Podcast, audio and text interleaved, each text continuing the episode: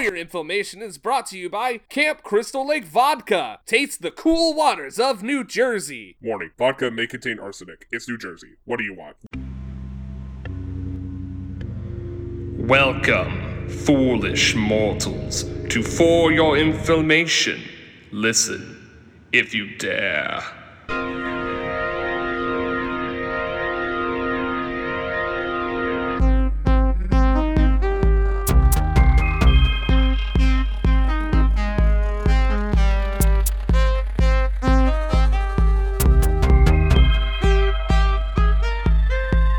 Got a death curse! Welcome to For Your Information, a podcast about good movies, better cocktails, and best friends. Uh, we're your hosts, John, And Zach. and uh, we're horror guys. I-, I know I'm a horror guy. Um, sometimes it gets kind of hard trying to find new quality horror content, and they make a lot of it, but a lot of it's just it's either not entertaining or it's not well written or it's not like weird enough for me because it's it's kind of all been done. But like, what have you been getting into for this like Halloween spooky season? Have you been looking for new horror? I am just trying to find some shit that my fiance will fucking watch. Uh, good luck with that. Uh, my wife basically doesn't watch horror movies with me anymore because she she is under the impression that she just doesn't like horror movies anymore. But I think maybe she's just not watching the right ones. I don't know. Right, because like when we were when we were growing up, when we were youngsters, uh, you Mhm. know, like we had Insidious, Paranormal Activity, like Sinister, like all that shit. That was like really entertaining at the time, but now it just it's so dated that you can't watch it. So like I think when a lot of people think like, "Oh, I want to watch a horror movie that I liked when I was a kid on Halloween," and then they watch one of those movies, they're like, "This sucks." And it's like, yes, it does, and it always did. But there's so much back catalog shit, and like you kind of have to sit through some bad stuff just to get like one good kill or like one good scene. Like, I feel like that's a lot of horror. Like, it's almost.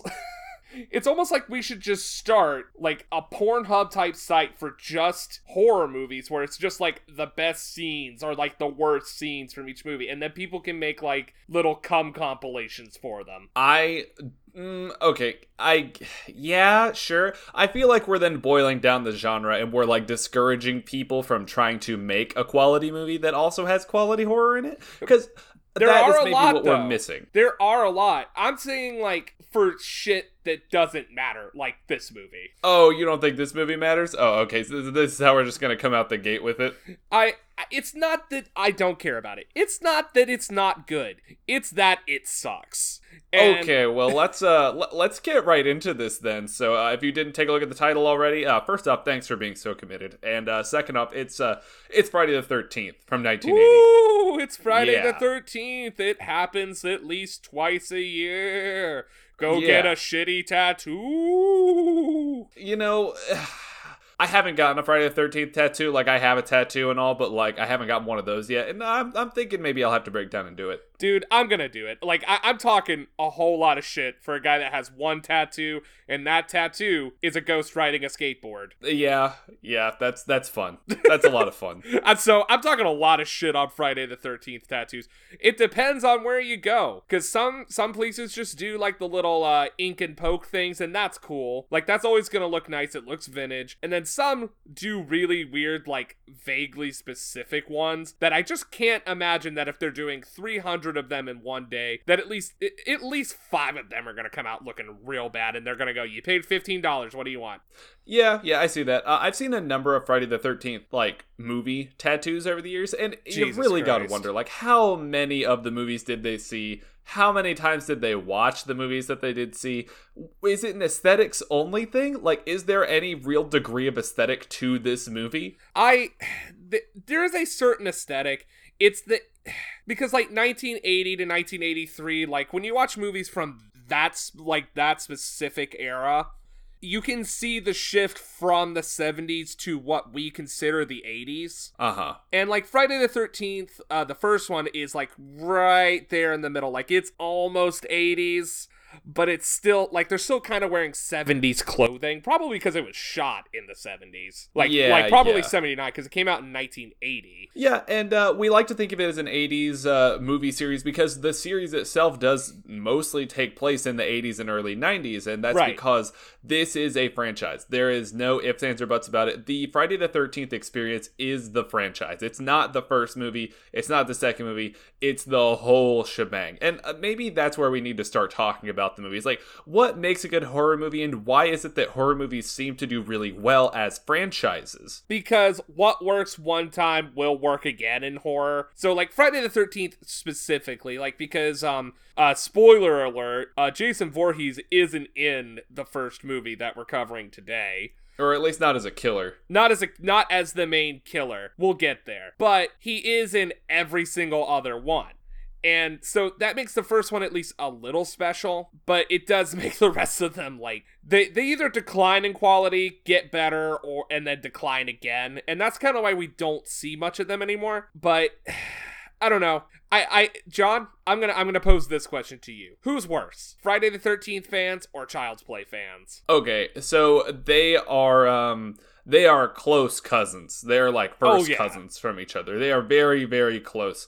Um close enough to where it would be weird if they started making out. You know what I mean? Right. So like it's uh like third cousins that are like only third cousins in name. Like you know what I'm talking about? Like Yeah, yeah, yeah, yeah, yeah. So I think for Child's Play, which believe it or not, I have not seen any of the Child's Play movies. It's What? one of those things that I'm saving. Again, that and uh, Hellraiser, and uh, I want to say there's another one. I think Hostel was, but I actually just started watching the Hostel movies like a couple days ago, so that's There's been one two, of my new. so things. you're good. Yeah, yeah, yeah. They're they're all right. Um, I think that Child's Play fans are probably worse, but that's only because I don't think Child's Play is uh in any way iconic. I mean, maybe it like infantilizes horror a little bit. It, Child's Play to me is like the most fantastical of all the slasher movies. Uh, we won't be covering Child's Play this month. I think we'll do it eventually, but we're not doing it this month. And um, I have a special place in my heart for Child's Play, just because the first one is so good. Like it's actually like a well written movie as far as like 80s horror movies goes because like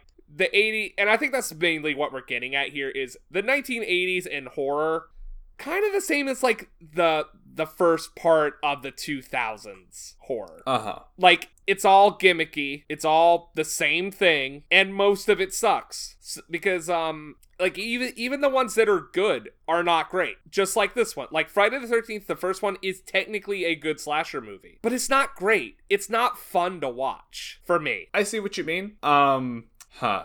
I again, having no experience with Child's Play, have to assume that it's a little bit more like flashy. It's a little less like grungy than Friday the Thirteenth is. It's it's grungy, but not in the same way.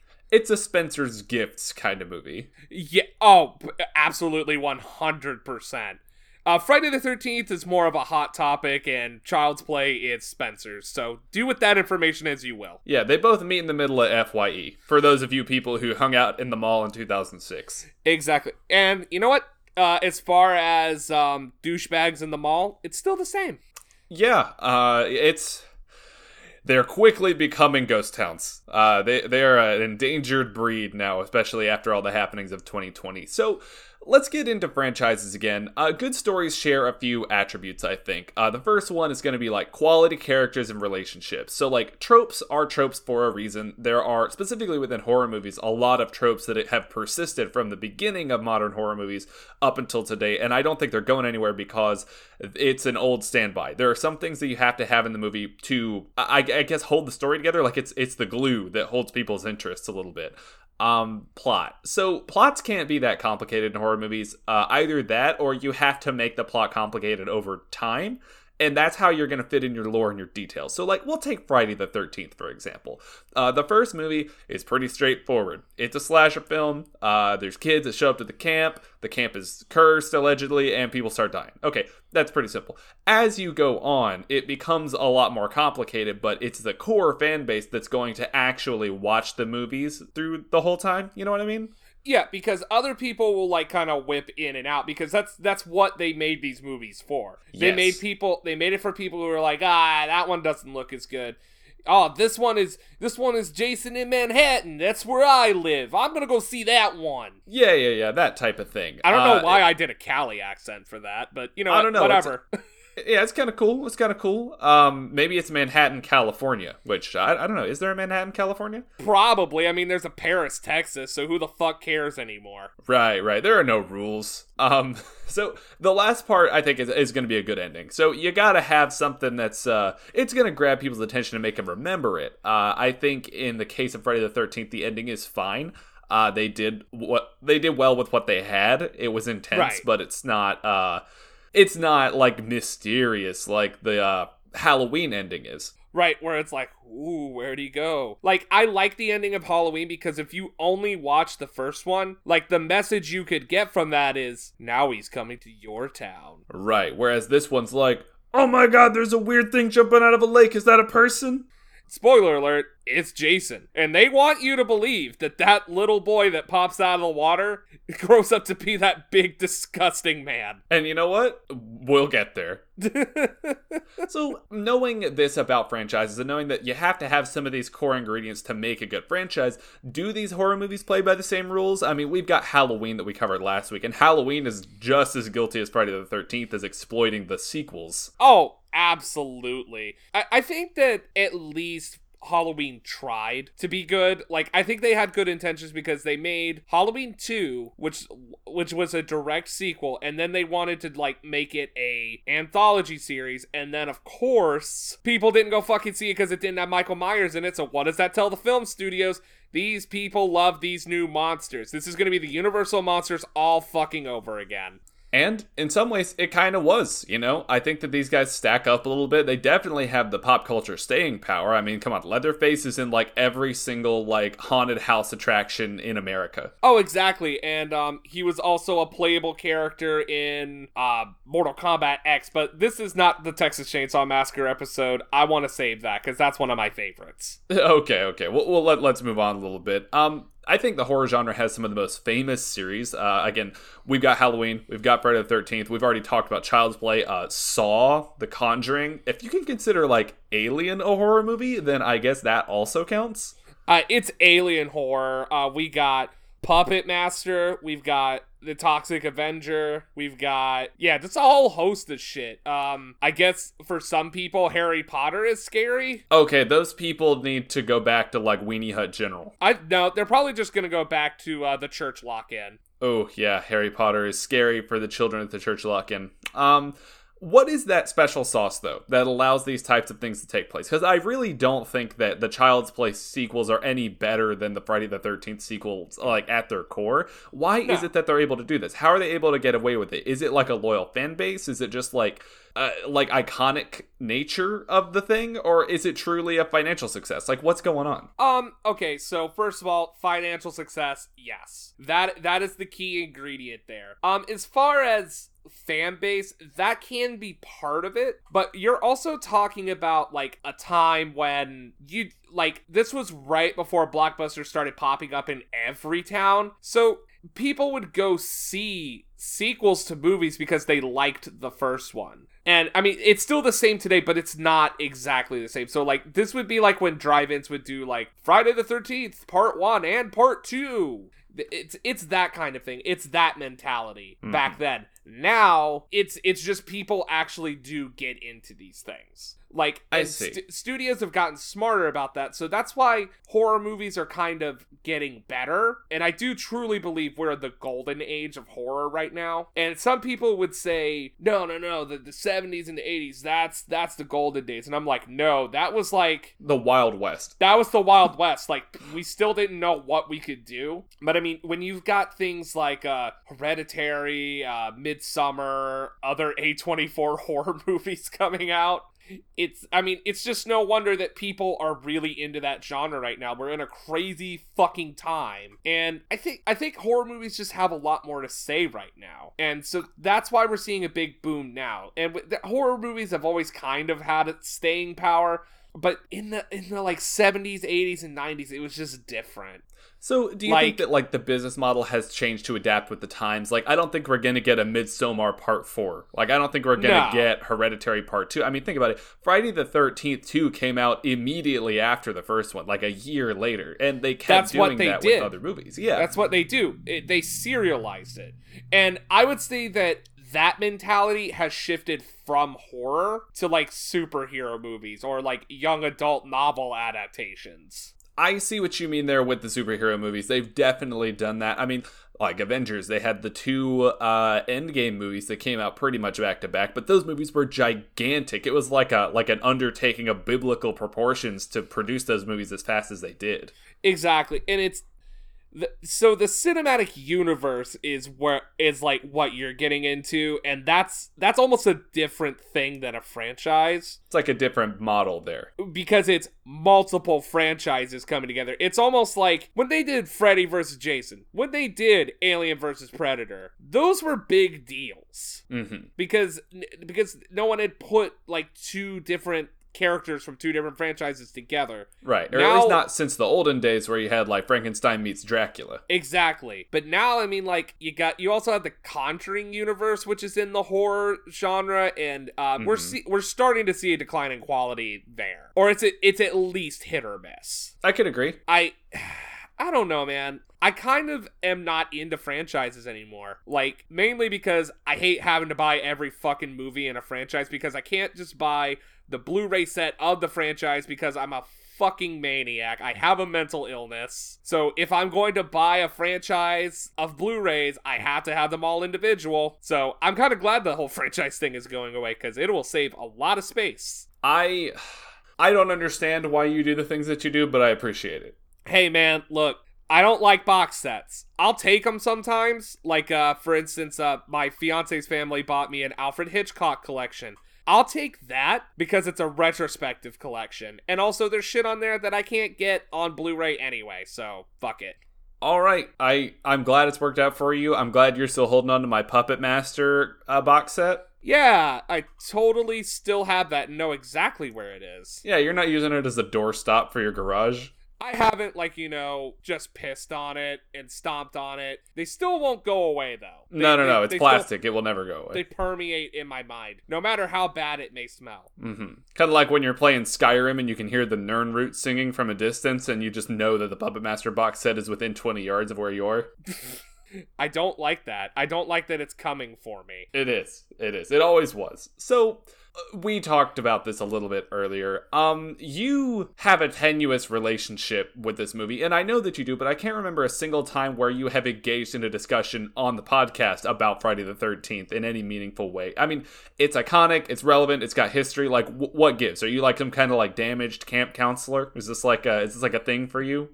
I am a damaged camp counselor, but it mainly has to do with the fact that I worked at a summer camp where I taught guitar, and I was trying to Ah. teach it to kids that were anywhere between five and thirteen, and uh, they they would put like the 10 to 13 year olds in one class, but they would also give me the 5 to 9 year olds in one class, and god damn it, fuck those 5 to 9 year olds. All right, so I'm gonna need you to dial back the aggression there a little bit. No, dude, like it was it was always the worst hour of my life.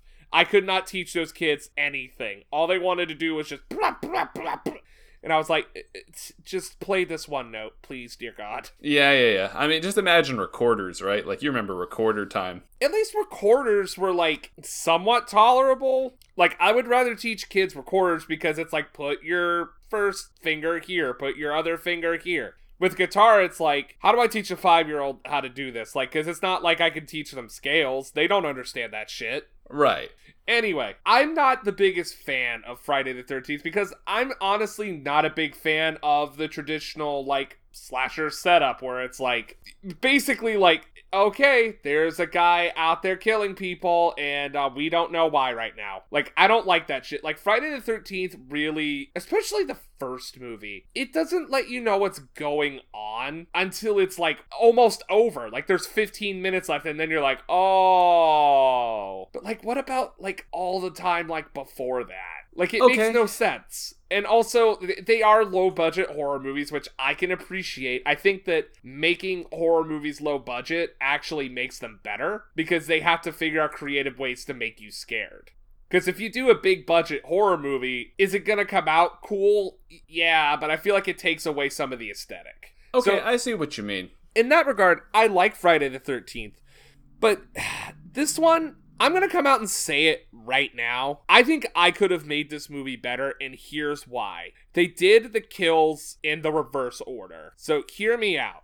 I don't think that they should have shown um the first girl Annie. I don't think they should have shown her getting her neck cut first time. The first time something happened, it should have been someone goes into a room, you hear creaky stuff, you hear them you see the camera come up behind the person and then you see nothing else of it other than their dead body later. Do that first. Show what the show what the killer can do first then show the actual grisly violence because it and like make it so much more worse than you can imagine. That's how you do it. I like it. I like how you're giving some real thought to this because uh, I'm not convinced that they did. Uh, although I will say, I think they did the right thing by showing Kevin Bacon's ass. A- absolutely. I mean, everyone needed to see Kevin Bacon's ass. Yeah, yeah, that's an important thing. You also want to see him get rammed through with a fucking arrowhead.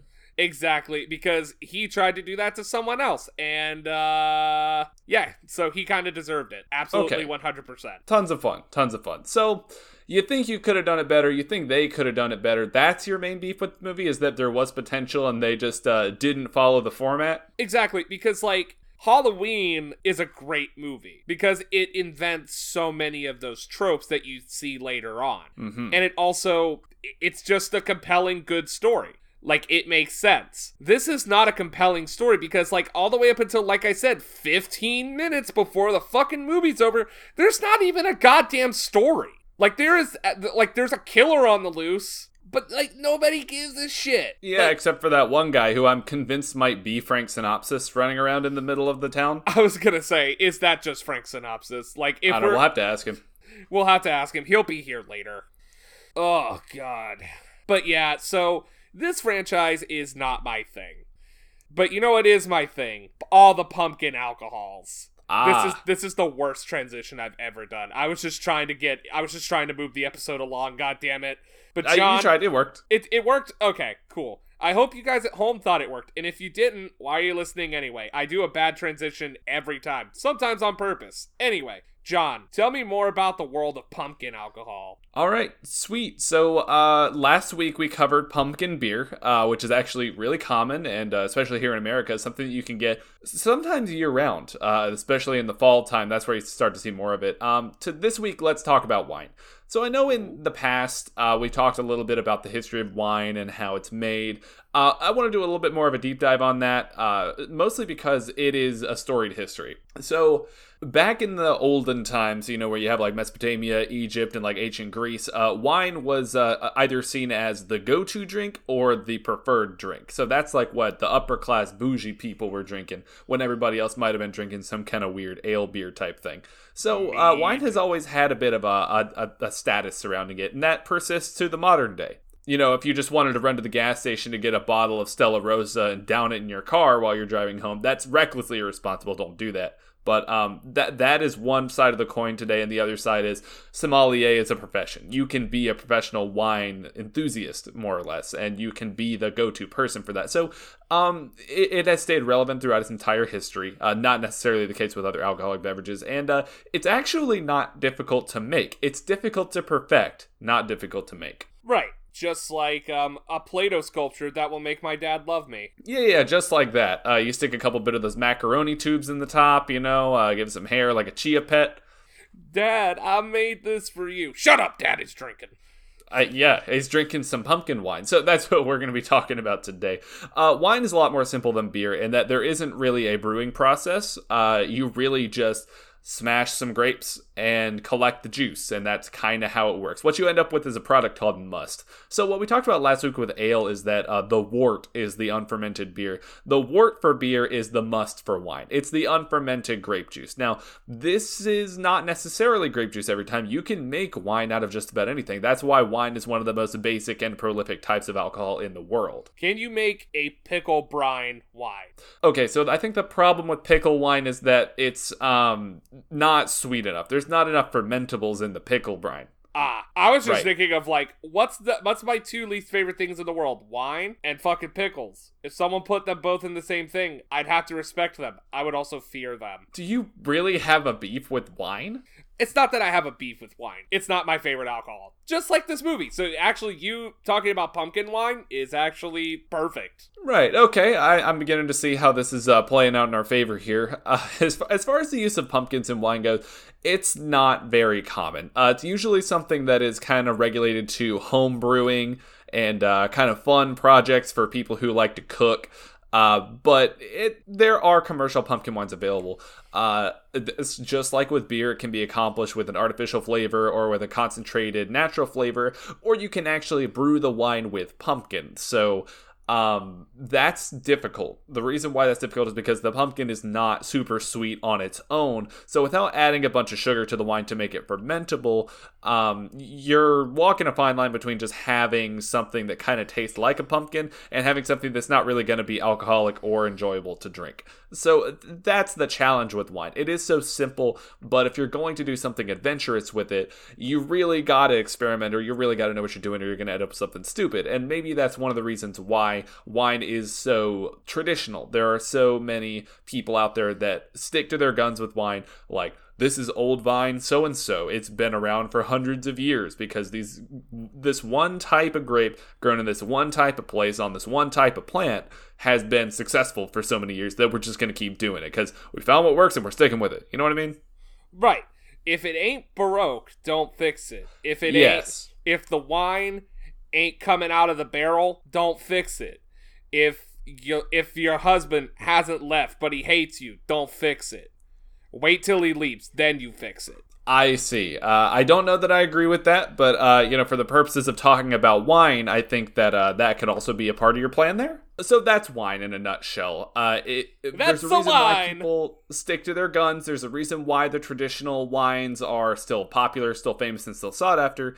Uh, whereas other things maybe not so much. You know, a bathtub gin from the uh, 18th century is not something that people really want to drink now. You know what I find weird, John? What's that? Whenever they have wine bottles and it has like, you know, the grapes on it, that would be like that would be like buying a pound of like burger meat and it just has like a cow laying in a field on like the packaging.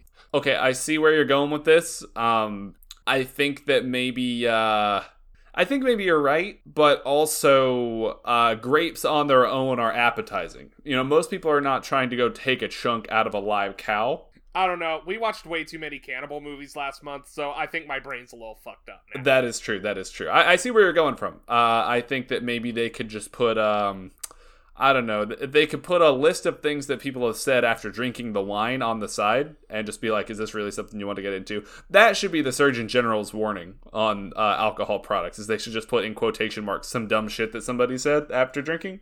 Warning: This wine may cause you to be fun, mom. Mmm, fun mom. Warning: This wine might make you reveal secrets to your mother-in-law.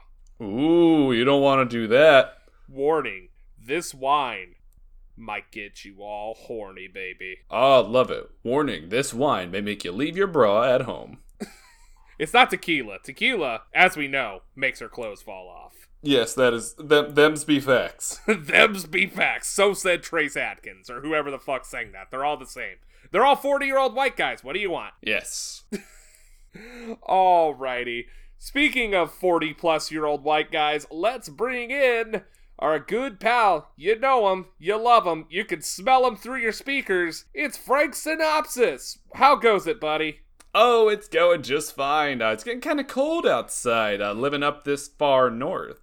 Oh, yes. Um, I'm sure it gets cold in Central Park. It probably gets a little nipply out there. Absolutely. Uh, it smells like cold trash. The rest of the year just smells like hot trash. You know, cold trash and hot trash definitely have different smells, just like hot chicken and cold chicken have different smells. Don't like that. I, I'm surprised I said something that you don't like. Frank, what is Central Park like on uh, any given Friday the 13th? Like I, it, it ha- like I said earlier, it happens at least once or twice a year. It's a little bit like Halloween. It's not a place you really want to hang out. For whatever reason, it tends to bring the weirdos out. And if it happens to be a full moon on the Friday the 13th, ooh, uh, you're in for a, you're in for a fun time. I hope you didn't leave your cat outside. Jesus Christ. Um, so are there a lot of werewolves in Central Park? I wouldn't say that there are quite so many werewolves. Uh, I'm more worried about the werecoons. The werecoons. So is a were raccoon like a person who turns into like a humanoid raccoon hybrid? Oh, absolutely not. The were raccoon is uh, it's a raccoon that turns into a person at the full moon. Oh, okay. So it's just he just becomes like Dave from accounting. No, actually, he becomes a like an insatiably hungry animal. Okay. Uh, So a, uh, are they- a are they still strange hungry? rabid biped. Are they still hungry for trash when they become the the were raccoon? Yes, but they are capable of opening up the locks because they have human-sized thumbs instead of the weird small raccoon thumbs. But that's the thing about the were raccoon is that it's used to using its thumbs, so it makes great work of it. Okay. Uh just before we get into the synopsis, um can you make can you give me a recreation of what a were raccoon sounds like? Hmm. Uh. Uh. Uh. if I if I just had mouth uh, if I had a human mouth for the first time, that's the sound I would make too. Anyway, Frank, tell us about Friday the 13th, the film. Oh, of course. Let's talk about it. In 1957, a young boy drowns at Camp Crystal Lake, kicking off a series of ghastly, unsolved murders in the years to come. Two decades later, Steve Christy does the unthinkable and reopens the old summer camp. Despite warnings from the locals, teenage antics ensue as the camp counselors prepare for opening day. Will the death curse return to Camp Crystal Lake? Will any campers get out alive? Find out in Friday the 13th. You know, I wish that they would have just made this like a. Oh, by the way, Frank, you can go. Oh, okay, yeah. I was beginning to wonder when you would kick me out. I, I like that it's warm in here, though. you if you need if you need to sit in the lobby, Frank, you can go. All you right, can, you well, can go you sit later. there. All right, John, are you back? Yeah, yeah, yeah. I, uh, kind of looks like a cat got in a fight outside. There's like little clumps of fur everywhere. Um, I mean, maybe Frank is shit. Oh no, what if he's a were raccoon? What the fuck is a were raccoon? You know what? I don't know. Now he's got my brain all fucked up. All right. John, what if they just made Friday the 13th like I feel like you could just recut the trailers for these movies and make them like, you know, look like a teen comedy cuz are, are is the teen comedy and the teen horror movie any different? Uh, yeah, I think one of them wears that fun little arrow hat thing that has the arrow going through your head, and one has the arrows going straight through your body. Is there any difference? Uh, when you're Kevin Bacon, it is. he's either footloose or he's footless. I, yeah, yeah. You, you you could you could say that. Yeah, you you could you one could say that. Um, let let's talk about the movie. Let's get into that basic basic info that you got to know to get a little bit uh a little bit deeper down the rabbit hole into Friday the Thirteenth. To answer your question, uh, yeah, I think they're different. I think that uh, American Pie is a little different from this, and uh, Porky's is. I haven't seen Porky's, but I imagine it's not like this. It's okay. You don't need to see Porky's. Do see Caddyshack. Ah, I see another one I haven't seen. Ah, so you mean upcoming episode? Probably Um, after Christmas. Yeah, yeah, yeah, maybe so. Okay, so uh, Friday the 13th was directed and produced by Sean S. Cunningham, who kind of became infamous for his involvement in the movie. Uh, it was written by Victor Miller uh, and music by Henry Manfredini. Uh, fun fact, he's the weird cousin of Henry Mancini, who made that uh, that fun little tenor sax ditty for the Pink Panther. What? Really? No, I, I totally made that up. That's not real. Oh, okay. I was like, wait, what? Yeah, no. I thought that was real. You said it so convincingly. See, that's that's my trick, Zach, is I always say it convincingly. Ah, I feel Yes. you. All right. Even if it's not true at all. Uh, if- what if- special effects by the wonderful, wonderful Tom Savini. Tom Savini. Tom Savini. what Yeah. what what other movies has he done, John? Um, Oh, he's done a bunch of them. We'll touch on some of them later. He's famous for Dawn of the Dead. He did the Creepshow series. Uh, he he did a lot of cool stuff. I like Creepshow. Oh yeah. Uh, produced under the Georgetown Productions Incorporated label and distributed by Paramount Pictures in the U.S. and Warner Brothers globally. Uh, had a budget of five hundred and fifty thousand dollars and a total box office return of about sixty million dollars. Forty million being domestic. Oh wow, that I mean that's pretty good. That's a pretty good turnaround. That's what I'm saying. Low budget, high reward. If you if you just make a horror movie, that's why a lot of independent movies are horror movies as well. I meant to say that earlier. Oh yeah, yeah. No, I totally understand what you mean. Like we've talked about it a few times beforehand. It's just there you can do a lot with a little because it's easier to just be scary or to make it eerie. It's harder to make it look really good. It's harder to make a horror movie funny, but it's easy to make a funny movie a horror movie. Hey, I, I, I like the way we're looking at this now. Let's talk about the cast. Uh, we have Adrienne King as Alice Hardy. We have Harry Crosby as Bill Brown, who's actually the son of singer Bing Crosby, believe it or not. I'm dreaming of a Friday the 13th for my son to star in so he can stop mooching off all my fucking money. Get the fuck out! I, this Bing Crosby is uh, too much pumpkin wine for Bing Crosby. Get out! Bingy's drinking. I don't don't like that. I don't like it. Uh, they have Jeannine Taylor as Marcy Cunningham, uh, Laurie Bartram as Brenda Jones, Mark Nelson as Ned Rubenstein, uh, Betsy Palmer as Mrs. Voorhees. Okay, so Betsy Palmer is actually one of the only recognizable actors who was acting in this movie at the time of its release.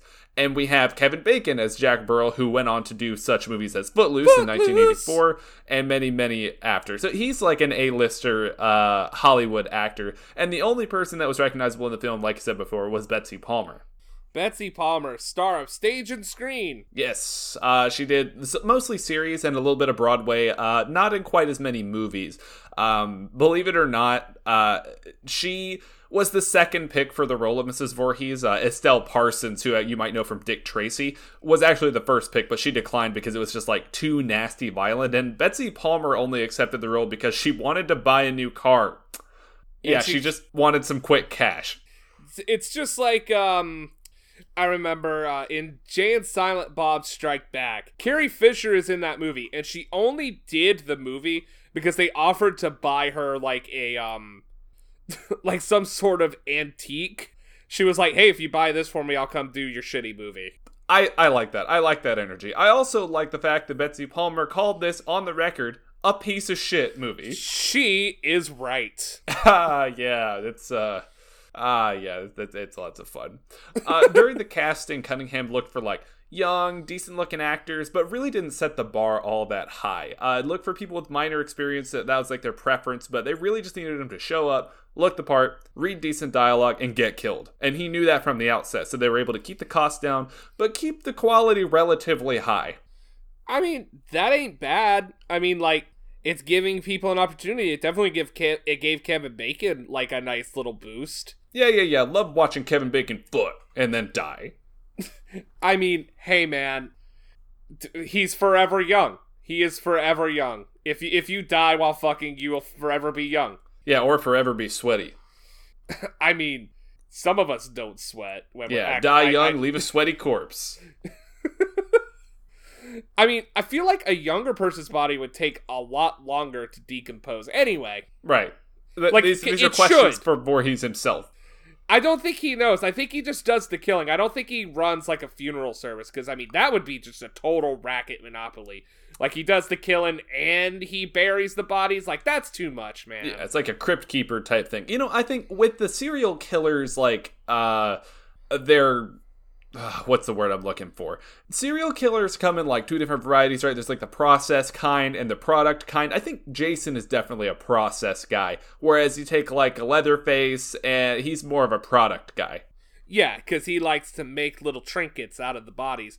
Jason Voorhees is like, nope, that's a teenager. It's gotta go. Yeah, yeah, yeah. I'm just gonna kill him and throw him up in a tree, and it's fun when they fall down, but that's not like my main mo here hey, look, it's just the 1980s uh, personified. Just be a dicks to teenagers. Yeah, yeah, yeah, yeah. And there is a little bit of uh, controversy there that we will touch on here in a little bit. Uh, believe it or not, when this film came out, it was the 18th highest grossing film of that year. And for Paramount, it was the second highest grossing film, right behind Airplane. Hey, that ain't bad, baby. No, no, it's not. Uh, famous airplane. Just you know, people still talking about that movie and I, talking I, about this movie. I wish that there was more airplane merch than there was Friday the Thirteenth merch, but we'll get there. Yeah, I, I don't know that I want like a Ted Striker bobblehead though. Hell yeah, I would. I would. imagine like you know how some people just have their houses filled with like Simpsons merchandise or Wizard of Oz merchandise. I'd love to go into someone's house who's just filled with airplane merchandise. It's just like there's a couple of glass cases with bottles of like model glue that were snipped on set. and then you go up into their bedroom and then like the little inflatable captain is there. Oh and yeah, yeah, you're yeah. just and then and it's in their bed and you're like, you know what? I don't think I need to be friends with you. Yeah, Otto the autopilot. Uh, that that is its official name. I love it. Yeah, you it's have great. you have you have to blow them to blow them up. Yeah, yeah, yeah, yeah. That see, clever, good old fashioned comedy. Back when we didn't have rules. back, back when back when I, I you could you could make fun of anybody that was that wasn't white you could make fun of them if they were gay you could make fun of them if they were any other color than white you could make fun of them as long as they weren't white it was fine I don't know who this character is that you're doing right now, but I'm I'm kind of interested. What's this like a reverse Jeff Dunham type situation? you might be a redneck if you're white I so so it's it's Jeff Foxworthy anti-humor. yes I I see where you're going with this. I don't think I like it. I think the uh, only airplane decoration that I would really appreciate would be like one of those like flopping singing bass fish, except it's just the boobies from that one scene that just appear for no reason. I just wish boobies just appeared in my life for no reason right? See, that's we need to go to summer camp. Apparently, that's where that happens. We also run the risk of getting stabbed to death in the woods. So you Right. know. It's you're either gonna see some titties or get stabbed, or both. Some people are lucky and get both. You know what, man? That's the full experience. That's the full Friday the 13th experience. Um, the success of Halloween is credited for actually inspiring the willingness of the studios to support this movie. Um, and it was considered low risk for that reason. Halloween had already done it. It had already made its way through, and uh, it- you know. It, it was not necessarily infamous, but it was uh, infamous enough to garner attention as an independent film. Right. It's um. So th- this is this is kind of like I was saying. This is where the low budget horror movie tradition came from. It came from this time. You get a bunch of them in like January and February usually, and then like you know, of course, around Halloween. But that's usually when they do their like slightly higher budget horror films. hmm The good ones. The good ones. Sometimes they're good. Sometimes they're still not good. Yeah. But- yeah. it's low risk, high reward. It makes sense for the studio. Because Agreed. you you can put butts in seats for any kind of horror movie for it's and it seems to be the only genre you can do that with. Yeah, because like a shitty romance movie is just kind of sad. Yeah, like you're gonna get single women, you'll get single men, you'll get m- couples where uh, someone is being dragged to there one way or the other. Yes. And so you make money there, but you're not getting the gobs of people. Right, right, right, right. I, I feel like you can you can sell Jason Voorhees to more people than you can sell like Jennifer Lawrence in a supporting role where she's just a bitch the whole time. You mean uh, the Hunger Games? Not what I meant, but th- you know what? That is the comment we deserved, not the comment we received. I know you were. I know you were referring to Silver Linings Playbook, but I just wanted to put it out there that I hate the Hunger Games too. All right, cool. So we're, we're just gonna chalk this up to a, a few more on the list of movies that Zach hates. Hey man, it's it's a it's a pretty long list. There's I would say there's more shit I hate than like, honestly. Really? Wow. Okay. Uh, it- it's coming out a little bit in this one. Yeah, it is. I, I don't don't get me wrong. I don't hate most movies. There's a lot of movies that I just don't care to watch or don't care about. Yeah, that, that's fair. Um, in particular with this phenomenon where we have uh like a movie coming out after another movie and it kind of piggybacks off of it. Uh, it's almost like a floodgate situation, and context I think is everything for that. So we have like at the beginning of the 2000s, we had Saw and Final Destination, and then we had Hostel, and then we had a lot of other like weird torture horror movies, and um, it, fizzled out pretty fast. But it once we established that it was okay and it could be successful, people wanted to do more of it. Right. It's um it's a monkey see monkey do type thing. Right. And when it's just about money and it's just about putting butts in seats, then it's not necessarily about art at that point. Um it, it I guess it just opens up the door a little more. Exactly. It I mean, it opens up the door in a good and bad way. It opens up the door for more independent filmmakers to get their stuff out there, but it also opens up like, you know, greedy studios just like pushing something out like uh like the Bye Bye Man. Ah, yeah, the bye bye man. The pee pee poo poo man. The I don't nope, don't like that. Anyway, Let's move on. yeah, let's talk about the reception of this film because it was uh, not great. Uh, it, it was definitely counted. it was definitely a strike against it that it was youth oriented, and it was frequently called out for being youth oriented and uh, disliked pretty much universally by critics. Uh, Gene Siskel, who was actually a colleague of Roger Ebert at the uh, Chicago Tribune, insisted that readers of his publication write Paramount write Cunningham, and write Betsy Palmer to express how shitty they thought the movie was. I liked the part where the kids were being killed, but I didn't like the part where I was the one fucking killing them. I, I, I like it, and you know what? That plays perfectly into our next point. Um, in retrospect, this movie also gets criticized for Reagan era conservatism. Uh, that's Yeah. generally surrounding the sexually aware teenagers being punished by gratuitous violence. If you have sex, the next thing you should expect is a knife in the back of the neck, whether it be from that poor girl's father or from some random serial killer, which also could still be that girl's father. Yes, there's a lot of lead in the air and water. It kind of made people really aggressive in this time period. We, we Yeah. so is- uh, you, you can pre- blame lead for a lot of serial killers, I think. This is President Ronald Reagan, and I'm just here to tell you that there might be lead in the air, there might be poison in our water, but you know what we do have? American spirit. And you know what we also do have? Really cheap gasoline. And if those are the things that you're okay with, then I don't see how you could have a problem with any of the rest of this. Also, children, don't have sex before marriage, because if you do, we're going to make sure you have to pay for them babies. Yes, exactly. See, you know what? Hit them in their wallet. You know, convenience is a form of currency. That's why the DMV sucks. That's why.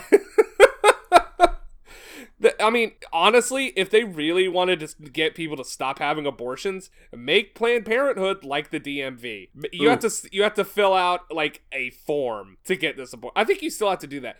Anyway, abortion shouldn't be hard to get. That's a different point, though. we are not that topic. podcast. We're not that podcast, but I'm still gonna give it to you anyway.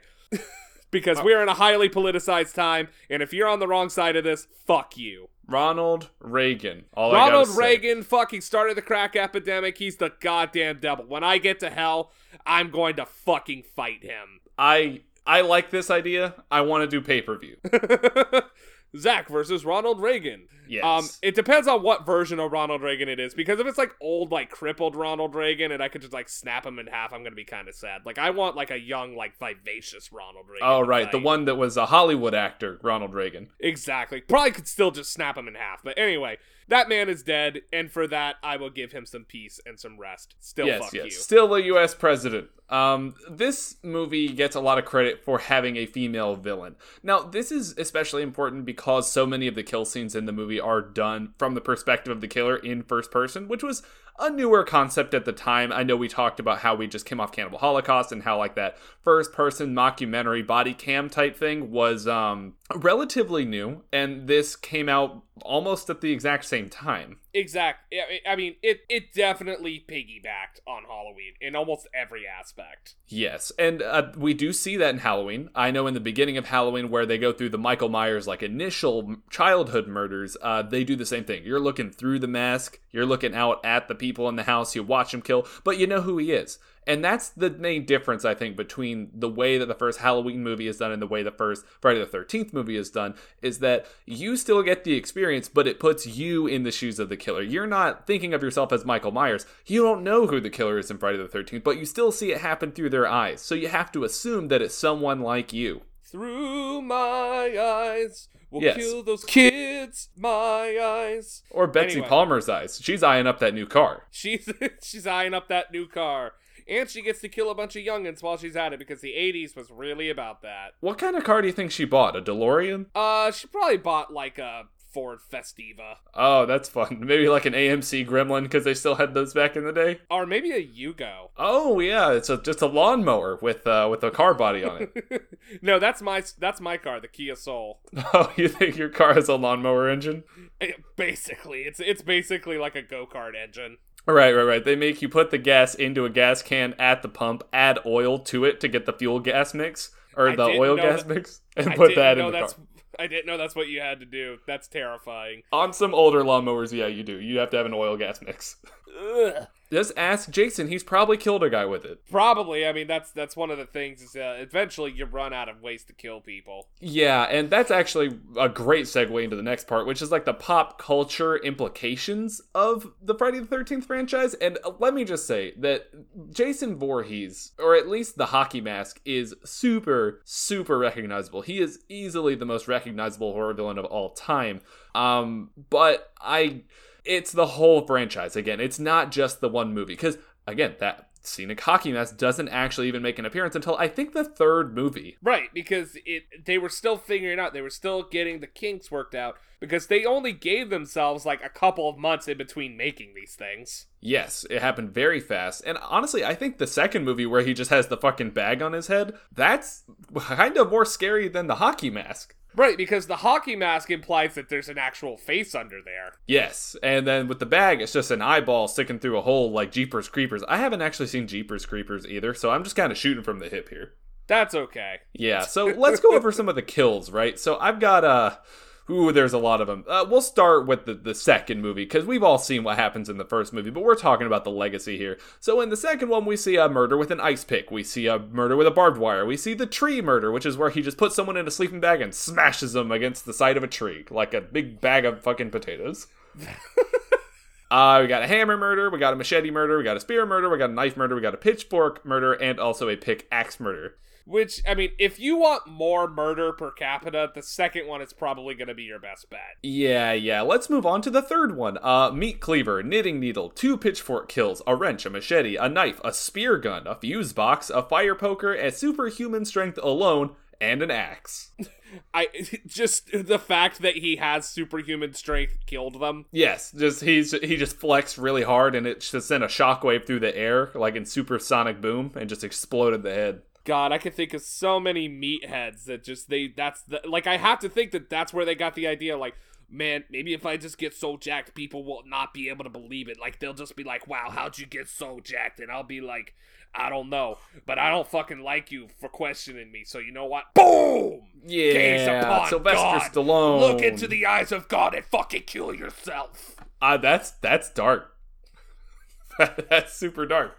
I just talked Hey. about a pickaxe murder, and you're somehow more dark than that.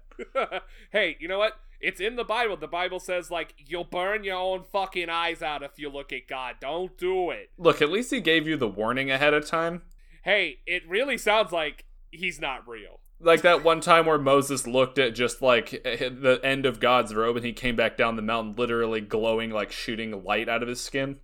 I mean, he might have also accidentally stumbled upon a nuclear reactor. We we don't know. Okay, well then you're getting into the whole like gravity engine Anunnaki alien thing, and like God is actually just aliens. So we're we're not going there. We, we can't get into that. We're not that podcast.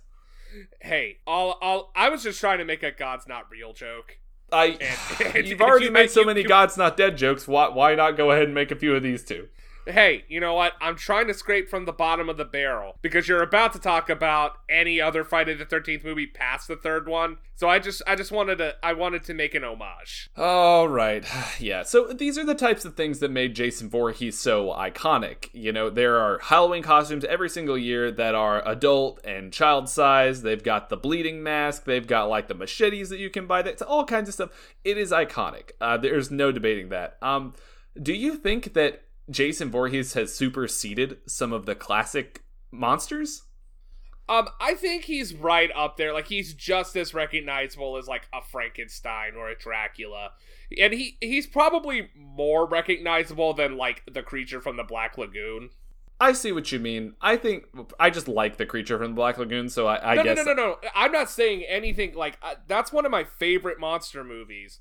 I'm just saying like if you put like if you did that classic test of like just asking kids what you know like just put a bunch of horror icons they'd probably name jason before they would creature from the black lagoon.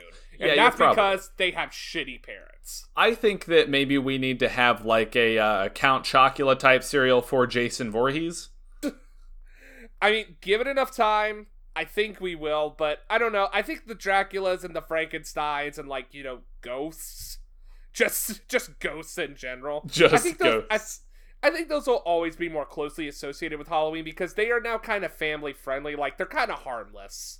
That's true, which is scary to think about because, you know, vampires. Uh, and then we have the Jason Voorhees type where it's not even necessarily scary anymore. Like, even if you go to an actual, like, haunted house attraction and there's a Jason Voorhees type character in there, the atmospheric nature of it is the only thing that's going to scare you. The fact that Jason Voorhees exists is not scary anymore. Right, because I mean, we see shit like this on the nightly news all the time. Yes, get people, uh, you know, putting people into buckets full of chum and then just dumping them over in the lake. Exactly. Like, just. just putting them through the old chummerator. The chummerator? Is it more refrigerator or more chum machine? hey man, it's kind of like a kegerator. It's whatever you want to be, it's however you build it. Ah, I see. I love the kegerator. It's a business on the outside, party on the inside. It's like the mullet of the appliance world. There is so much collectible merch for this movie that it is like a little jarring. Like anytime that you go into like an FYE or like a Hot Topic or sometimes even like a Spencer's Gifts, uh, there's going to be some weird Friday the 13th stuff in there. Maybe it's a t shirt, maybe it's a poster, maybe it's a box set of the DVDs, maybe it's like a uh, it's like a movie collectible, like it's like a life size machete on a wall plaque. But like there's all kinds of weird stuff out there. And I think Friday the 13th maybe takes the cake. Uh, it's right up there with Child's Play, it's right up there with um, I guess Halloween, but even then, I just feel like I feel like the Jason Voorhees does more. I feel like he's got more. I feel like Friday the 13th is the Nightmare Before Christmas of Halloween like merchandise. Uh, like that's a hot take. it, it's so easily merchandisable and like people can get behind Friday the 13th because a lot of people don't even really give a shit. They just associate Jason Voorhees, like we said, like a Dracula, like a Frankenstein, like a Bride of Frankenstein. It's, it's, you know, he's just iconic. So you could put him on the pillowcases. You could put him on the kids' fruit snacks. You could put him in the Scooby Doo movie. You could put him in your pussy. Like it's it's this it's just he's just one of those things. I'm gonna have to stop you right there. I looked it up. I was not able to find a Jason Voorhees novelty dildo. I you know what? Just because you can't find it doesn't mean that I can't make it or I can't imagine it. So I, we're not that podcast, but how does it differ from How like are a we not that normal dildo? podcast? I disagree. Ah, we we are definitely the talking about a Jason Voorhees dildo and like the search for it. We are definitely that podcast. so it's a novelty item for sure. Is it just like a normal dick dildo, but it has like barbed wire wrapped around the shaft? I think that it would just be like it would be like Jason's hand because like you see Jason's arm like a lot. So maybe it's like maybe the end of it is the fist and like it's kind of like a fisting toy, but like probably like a little smaller just so that way it's um you know not as intense. Because let's face it, who's buying this? Okay, I think you're uh you're implying there's like a baby fist sized device that we're gonna make to reflect Jason Voorhees in this, and I I don't like that. Um, I I'm honestly more down for having like a again regular normal dick dildo thing, but it has like a hockey mask on the head of the dildo.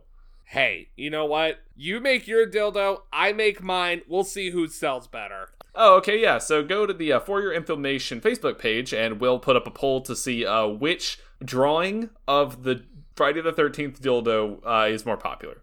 And if you don't pick mine, I'll cry. All right, well, there's that. So that's one reason to pick one and not the other. Um, why don't we not talk about this anymore? Okay.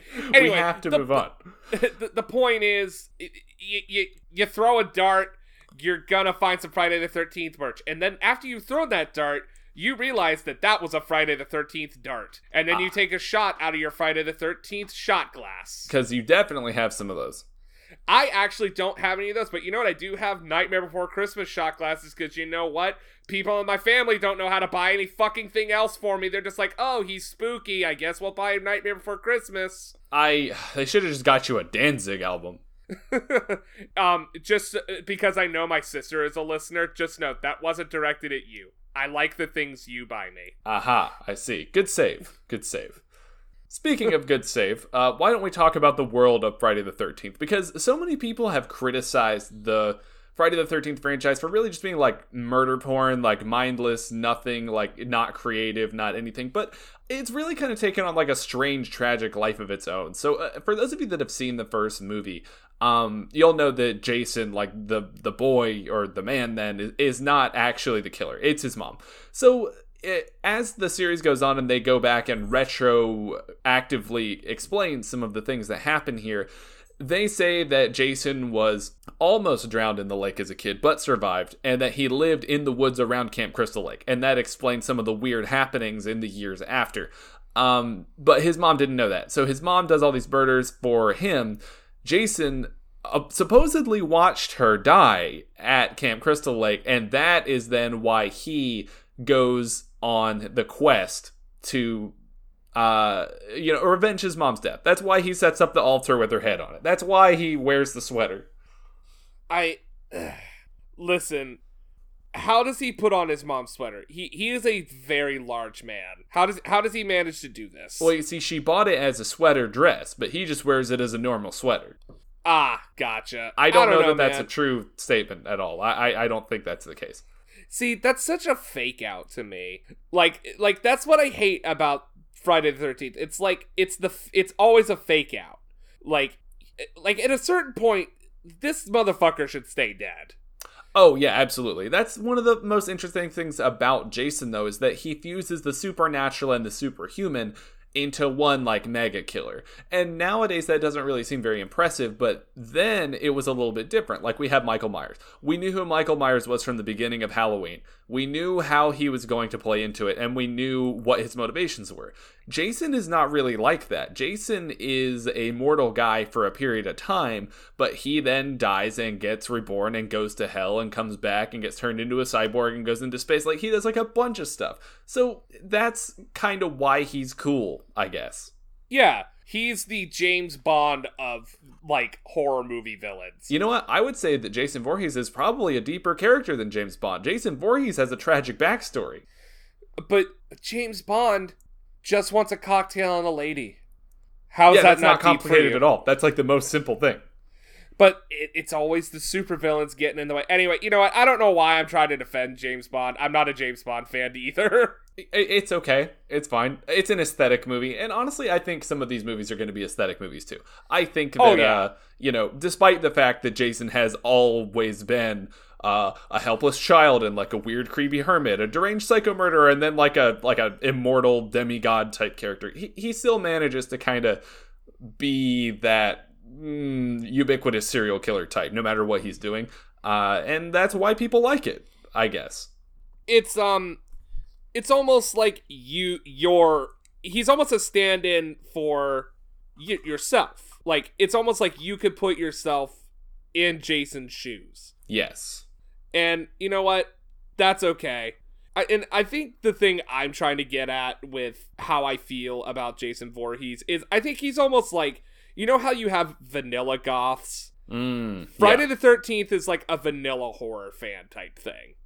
Like I feel like Friday the Thirteenth is a meat and potatoes kind of movie. It's like you got your basic setup, and some of the later movies they don't even bother with the setup because it's like you're here, you know what's going on. Yeah, he's the everyman's horror villain. He's the everyman's horror villain. He is he's the Marty McFly of horror villains. I like it. I like it a lot. Um, let's talk about some fun facts in the movie. So earlier we talked about Tom Savini and how he's like a makeup artist extraordinaire. He was in Dawn of the Dead. Uh, he did work for Creepshow, Texas Chainsaw Massacre 2, Monkey Shines, and like a bunch of other stuff. You know, and he's super ubiquitous in the horror world. Uh, maybe the best horror effects artist that ever lived. Um, that did not stop him from making some rather poor career decisions in this movie because in the one very real animal death scene, uh, he was the one completely behind that. So he was the one that's he he was the one that said, "Hey, we're gonna kill a snake today," and they were just like, "Okay." Well, yeah, because it happened to him the day before, you know, and that inspired him. He was like, "Oh, it was so scary. I was in my room and there was a snake, and then we had to kill the snake." And I was like, "We're gonna put the snake scene in here." It's like, "Oh, sure, sure, let's let's do it." And so they killed a real snake. I guess I guess it doesn't count against like the you know you know animals were not hard into making this thing because technically it's a vermin.